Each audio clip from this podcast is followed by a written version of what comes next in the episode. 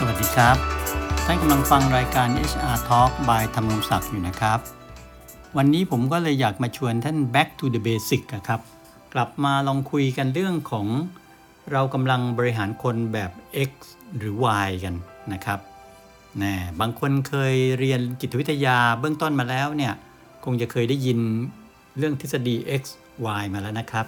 แต่สำหรับคนที่ยังไม่เคยได้ยินก็มาฟังพร้อม ๆ กันเลยนะครับ ทฤษฎี XY เนี่ยมันตั้งขึ้นมาโดยนักจิตวิทยาชื่อดังคนหนึ่งครับ ชื่อดักกลาสแมกเกรเกอร์นะครับระหว่างปีพุทธศักราช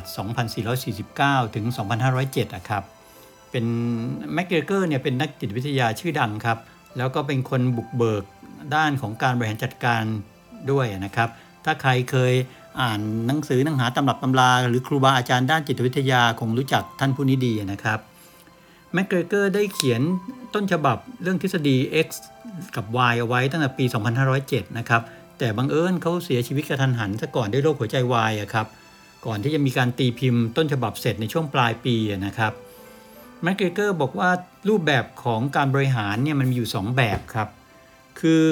คนที่มีลักษณะตามทฤษฎี X เนี่ยมักจะเป็นคนที่มีรูปแบบของการบริหารแบบเผด็จการครับ ส่วนคนที่มีการบริหารอีกแบบหนึ่งก็คือเปิดโอกาสให้คนมีส่วนร่วมเนี่ยมักจะเป็นรูปแบบของแมกเกอร์เรียกทฤษฎี Y ครับ ลองมาสรุปกันดูครับ ว่าคนที่เป็นผู้บริหารแบบ X เนี่ยจะเป็นยังไงบ้างครับ คนพวกนี้จะมีความเชื่อว่าโดยธรรมชาติของคนเนี่ยไม่ชอบการทำงาน จะพยายามหลีกเลี่ยงการทำงานถ้าเลี่ยงได้นะครับ คือคนจะอู้งานนั่นแหละพูดง่ายๆ ดังนั้นเนี่ยเมื่อคนมันอู้งานเนี่ย ผู้บริหารก็จำเป็นต้องควบคุมบังคับหรือสั่งครับ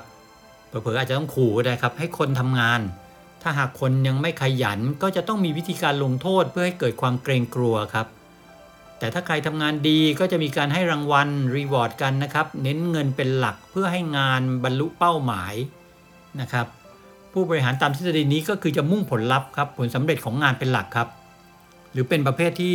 เราจะเรียกว่าประเภทมุ่งงานก็ได้ครับ เอางานมาก่อนเลยครับ คนจะยังไงเอาไว้ทีหลังแต่งานต้องเสร็จ คนจะคิดยังไงจะชอบไม่ชอบไม่รู้แต่งานต้องเสร็จนะครับ ถ้าเสร็จใครทำดีเอารางวัลไป ใครทำไม่ดีลงโทษครับ นี่คือผู้บริหารหรือหัวหน้าที่อยู่ในทฤษฎี X ของแม c เกอร์เกอร์ส่วนหัวหน้าหรือผู้บริหารในทฤษฎี Y ครับ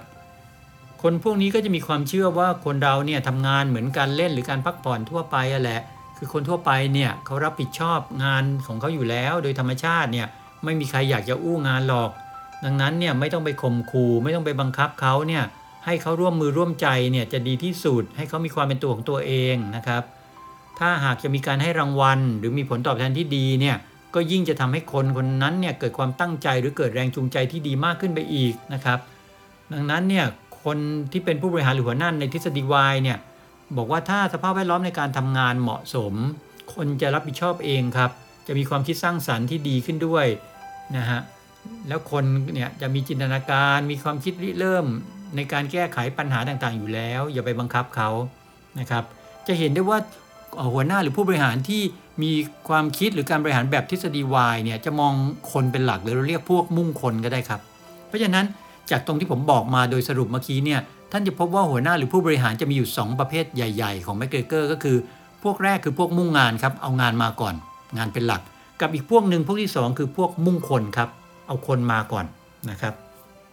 แต่ละแบบเนี่ยบอกได้เลยว่ามันไม่มีแบบไหนดีเลิศหรือแบบไหนเลวสุดนะครับ เพราะว่ามันมีข้อดีข้อเสียในตัวมันเองเหมือนกันครับท่านลองคิดดูสิครับ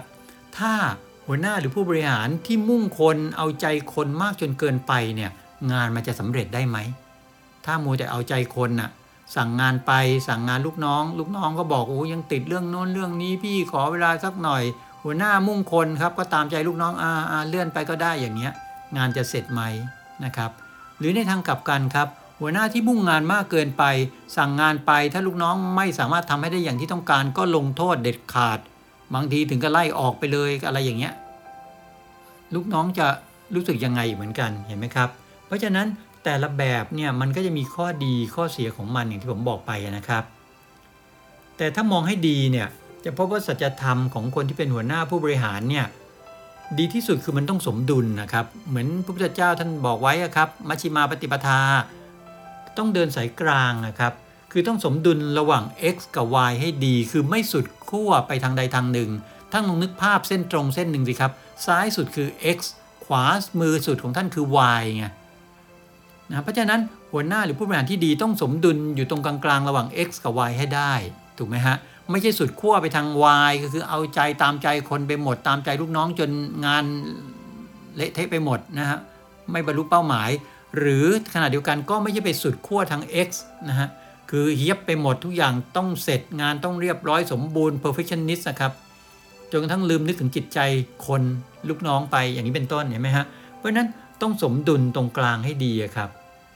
เออคือถ้าบริหารแบบวายมากไป เจอลูกน้องเกเรจอมอู้จอมเขี่ยงงานเนี่ยมันก็เละเหมือนกัน แต่ถ้าบริหารแบบ X เข้มงวดเกินไป ลูกน้องก็ถอดใจหนีลาออกลูกน้องเกลียดขี้หน้าเห็นไหมครับ อะไรอย่างนี้เป็นต้นนะครับ เพราะฉะนั้น